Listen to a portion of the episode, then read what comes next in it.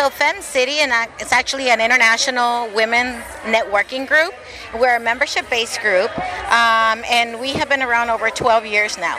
Locally, we have a chapter in Brownsville, and we have about 500 women on our roster. 500? Yes and active members because it's a membership based organization. So we have about 75 active members. Um, they come and go. Since 2017 when i was in the women's boot camp with the brownsville chamber of commerce in collaboration with the u.s small business administration i decided that one of my best features was to empower others and so I saw that this is an opportunity to truly invest my time and energy to empower women, not just for their self esteem, but financially. When women have financial independence, they're able to make better decisions for themselves and their community as a whole. Many women hold the purse strings for their families. And they're the ones that make those decisions of what to buy, what to purchase, you know, everything. And so but a lot of times it's that money, it's somebody else's money, it's the husband's money or the family's money. So when women become financially independent, then they're able to truly invest in themselves and others because they are the ones that are holding, right? And they're having that responsibility. Fem City is about empowering in purposeful, purposeful gratitude and positivity. So we build those relationships together. We are very purposeful in our meetings. We have curriculum that talks about how to have a poverty not a poverty mindset right? Have a different type of mindset of positivity. And there's always enough to go around for everyone. In the beginning we only had 25 women. And now like i said it's just grown. We have realtors. We have 17 women that are millionaires in our group. And they have grown through fem city brownsville. And we support and empower each other. So sometimes and it's all confidential, right? And so sometimes they'll come and cry about situations, but then we have to put our best face forward, right? As women, we're always, unfortunately, um, we're very, we doubt ourselves a lot, we overthink things, and Fem City has just been amazing for myself. I've been empowered by so many stories. I may be their president and their leader, but I learn every single time. We meet on the third Monday of the month at La Patrona Steakhouse and Grill here in Brownsville, Texas. It is owned by a woman. And so we just try to continue to support local business and each other. So let's go back to when you started this down here in Brownsville. You were working for the uh, Small Business Administration? No. No? When I started it, I actually joined the chamber with a women's business boot camp. So you had heard of Fem City yourself. I was a member. You were a member, but this there was no local chapter. No. How much work did it take uh, persuading the, the the head office or the regional head office, whatever it was?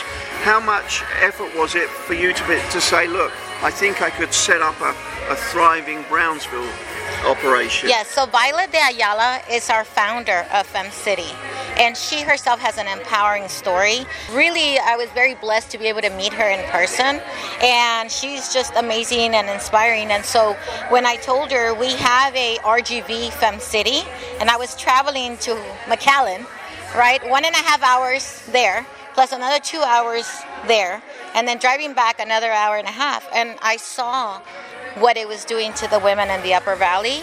And I said, I don't, we don't have anything like that in Brownsville. And so at that point, I had to apply, right, to do Fem City Brownsville. And it was just kind of like, it was just the next step to do, right? Fem City Brownsville um, did not exist before. And I wasn't sure that I was the right person to lead it. But I said, if it's not me, then who? We need to put ourselves forward and stop doubting, right, so many times and just try to, and it was just to help everybody else and help myself, right, as well. So it's kind of like an egotistical thing. It's a little selfish because it makes me happy to help others. So I was able to fill out the application.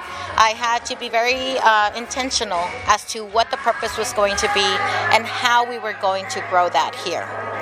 So the one up in McAllen, that's still going and it's still called Fem City RGV? It's Fem City RGV, yes. And Sarah Hammond from Atlas um, electrical engineer, air conditioning engineer, and all that stuff.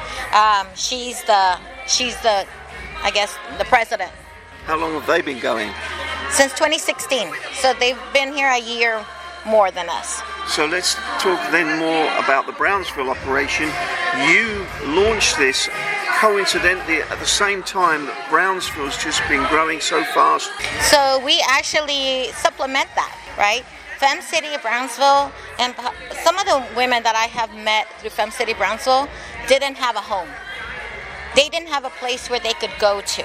And a lot of them, because they work day in and day out, right? They don't have time to go and network, to go and research, to go and talk to other people.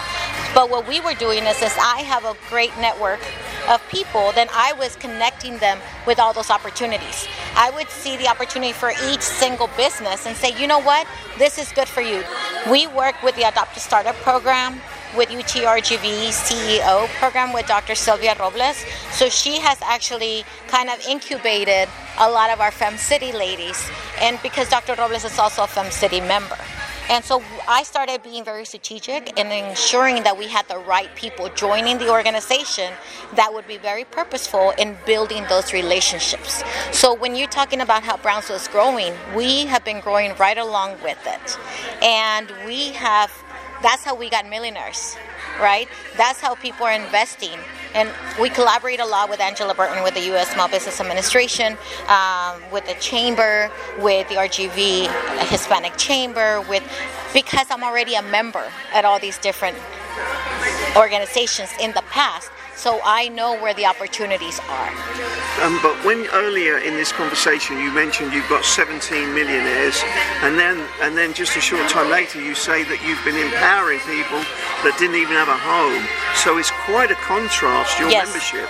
Yes. So we have some women that um, are members or have been coming with the Friendship of Women organization. Some of them are have have experienced violence, domestic violence, psychological, right? And so they have an opportunity. They they have the knowledge and they have the the, the ganas, right? They have the wants to be able to succeed, but they need to literally get hand in hand with others that are not going to doubt them, that are going to empower them, that are going to lift them up, and that are going to say, you know what, you belong here and you can do it. Somebody told me I could do it. Violette de Ayala, the founder, told me you can do it in Brownsville. And that's a lot of times we just need to hear it from someone else.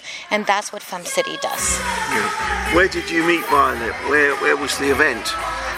Violette- you first met her. Well, Violette has come to the Rio Grande Valley several times and also in San Antonio. We have a Fem City San Antonio as well. And is it only for like self-employed women? No, Any board? any woman. So it is a women only organization. It is membership based. You can go to the website femcitybrownsville, femcitybrownsville.com, and that's where you can go ahead and register. You, we have a 30 day free trial, so you can join, download the 20 modules of how to start a business, and then not join anymore, right? But really, we want you to continue. You can try. We have FemCity TV, FemCity YouTube, FemCity Instagram, FemCity Facebook. We have communities all over the world. Tell me about your award today. You must be so pleased to receive an award from a group that's supporting women as well. That is correct. I am so proud of the Brownsville Chamber of Commerce in this inaugural opportunity with the Athena Awards that they saw that it was an impact that they needed to invest and that they joined and that they were very proactive and purposeful in ensuring that this was something our community needed. Anything else you? I know the very, it's very noisy in the background here, Dalilah. Is there anything else you'd like to add? Yes. So I was raised to serve and lead. Also, my other last name is Guerrero, which means warrior. So I was born a warrior, and I'm an advocate of South Texas. It's actually been on my resume for a long time. And I, because I was born to lead and serve as the oldest of eight siblings, this has been something that is just innate for me. Um, however, until 2017, I didn't believe enough in myself to know that this was something that can be done in our community. Well, thank you. We've learned a lot. Thank you so Thank much you. for Thank you. today's interview. Thank you.